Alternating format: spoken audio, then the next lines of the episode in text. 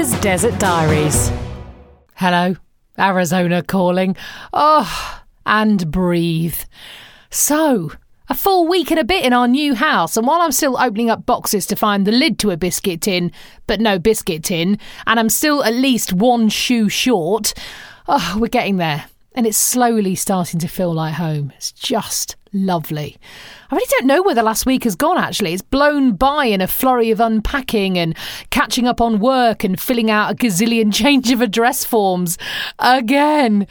We decided to forward all the mail from our old address to a P.O. box. The thought of the evil one having a sniff of our new address, well, that was just too much to deal with. So we've rented a box in a nearby post office. And I do feel like a spy every time I go and open it up, expecting to find a velvet pouch of diamonds instead of another credit card bill. Oh well. The United States Postal Service is actually really good. It costs nothing to have your mail forwarded, unlike I think about the £80 I had to spend in England. You can also send them an email to pause delivery at a moment's notice of up to a month. If you're going away on holiday, for example, again, it's free. There's also a neat little tool called Informed Delivery that you get, well, guess what, for free. I'd forgotten that I hadn't mentioned this to you actually until this week when my mum asked me. Has Dave's birthday card come yet? It's his birthday on Saturday the 20th. Don't make a fuss. And I said, Oh, no, no, it's not, not turned up yet. Well, it may be in today's post, she added. No, I said, it's not. I thought your post hadn't come yet. No, it hasn't. So, how do you know whether the card's going to be in the post for today? Aha! Because of informed delivery. So basically, every day, and I have no idea how this is in any way cost effective for the post office, I get an email from USPS which shows me a scan of everything that I'll be getting in the post that day. So I can go, oh, that's my dad's birthday card because I'll recognise his writing on the front. Obviously, the credit card bills are always in there, and a flyer for a gym membership and all those other exciting things we get in the post. I don't even have to walk to the end of my driveway to open up the mailbox and have a look. The ultimate in never having to leave your sofa. Only in America. I love it. so, my new address is now North Phoenix, or as somebody told me this week, this bit is apparently also known as Paradise Valley Village. Confusingly, nowhere near Paradise Valley proper. So there you go, blah. We're quite near the 51 freeway now, which is an artery road that runs vertically down the middle of Phoenix, so we can get into the city centre fairly easily as well. We jump on at the brilliantly named Thunderbird Road and rattle downtown as the road cuts its way through the mountains. It's a beautiful drive. Ace. I did venture out to meet a friend for coffee this week, and as I haven't been out a huge amount, seeing people standing six feet apart in queues and masks on, it's still, I don't know about you, it still feels surreal, yet bizarrely normal at the same time. Now, when I'm leaving the house, I'll say to the kids, Have you got both your shoes? Yeah. Have you brushed your hair? Yeah. Have you got a water bottle? Yeah. Have you got your mask? It's just become part of the routine, hasn't it? One person who does not wear a mask in public, of course, is the great orange leader himself, President Trump. Now, against all kinds of advice, he's holding a huge rally indoors in Oklahoma this weekend. Masks, absolutely not mandatory. Yet the president has said, I'm not concerned about people getting coronavirus.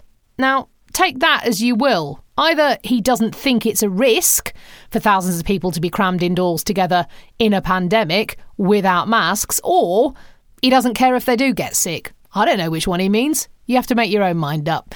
What has been reported is that every person who attends has to sign a disclaimer that if they do get coronavirus after the rally, the president cannot be held accountable. Make of that what you will.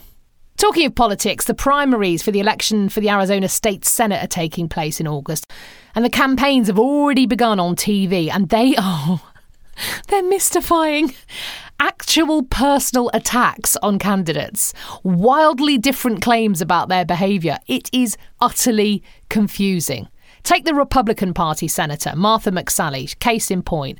I always see TV spots about her when I'm watching the local news in the evening.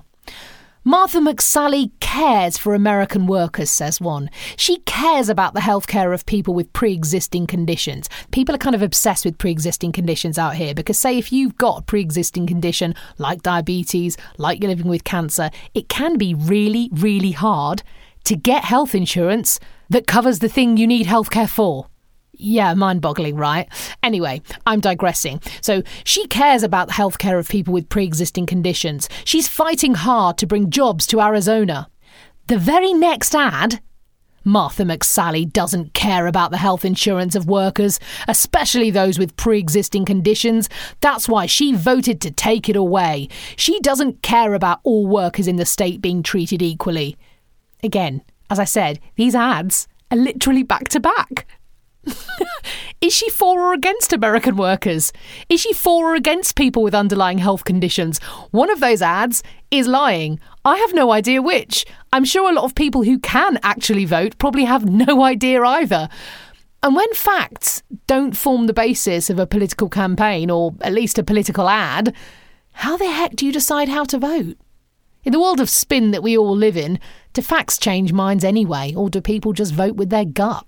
I don't believe anything I hear about Trump being a liar and a bully, said one voter on TV this week. Those Democrats make all that up. I don't believe that Trump has America's interests at heart. I think he's a liar and a bully. Those Republicans just make all that up, said another person, 10 seconds later. I suppose in a country where so much of the news is more like an infomercial for one political party or the other, and social media is brimming with fully paid up bots, how the heck do we ever drill down to the truth?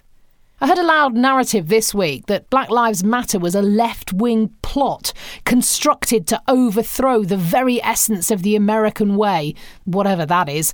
And it reminded me how the civil rights movement of the 60s and Dr. Martin Luther King himself was painted for decades by large swathes of the government and the media as a communist plot to, guess what, overthrow the very essence of the American way.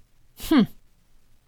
What I do know is that things are going to get very interesting or very nasty, depending on your point of view, once the presidential campaign really gets underway in the next month or so. For a couple of weeks, there was a chance the Republican Party convention was going to be held here in Phoenix, but Jacksonville, Florida has just been announced. It was due to be held in North Carolina, but when the mayor there refused to scrap social distancing rules as Trump had requested, well, the president pulled the plug. That's the story, according to a group of senior Republicans, anyway. So, it's a Trump free summer here in Phoenix after all. I'll see you in the desert.